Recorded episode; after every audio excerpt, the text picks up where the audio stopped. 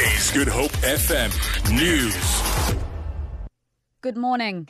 Different political parties have gathered in Keizersgracht in Cape Town amid shouts of down with Jacob Zuma ahead of their no confidence march to Parliament later this morning. A huge number of marshals and law enforcement officials have been deployed to monitor the multi party coalition march that includes the DA, EFF, UDM, and COPE. Members in the different colours of their parties are holding placards with different messages, mainly calling for the firing of President Zuma. The procession of protesters is expected to start moving towards Parliament at around lunchtime. Meanwhile, police have been deployed on the Grand Parade in Cape Town, where supporters of President Zuma are starting to gather.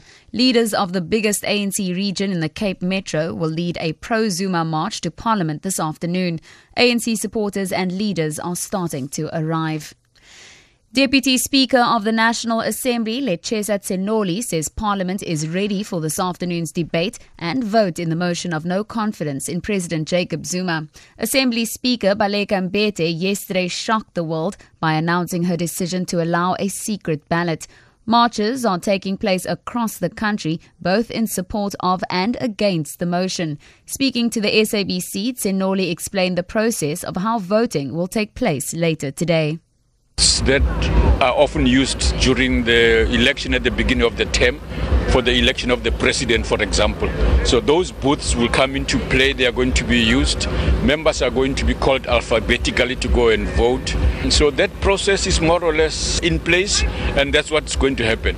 The speaker will preside over the process, accompanied by leaders of the various political parties.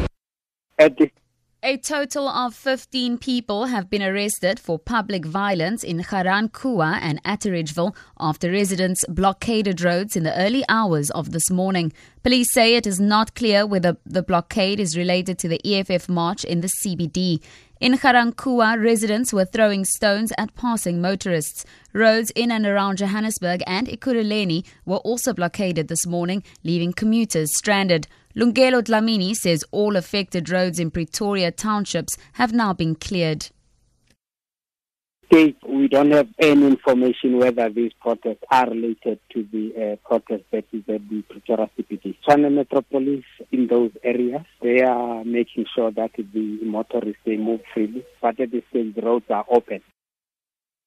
To end this bulletin, police have launched a manhunt for an unknown number of gunmen involved in two drive by shooting incidents in Kensington at the weekend. Five people were wounded when gunmen opened fire from a car in one incident, and another man was shot and wounded when occupants in a separate car opened fire in 3rd Street. The victims are all recovering in hospital. Police spokesperson Frederick van Wyk says they've opened six cases of attempted murder. He says the circumstances surrounding both incidents are being investigated.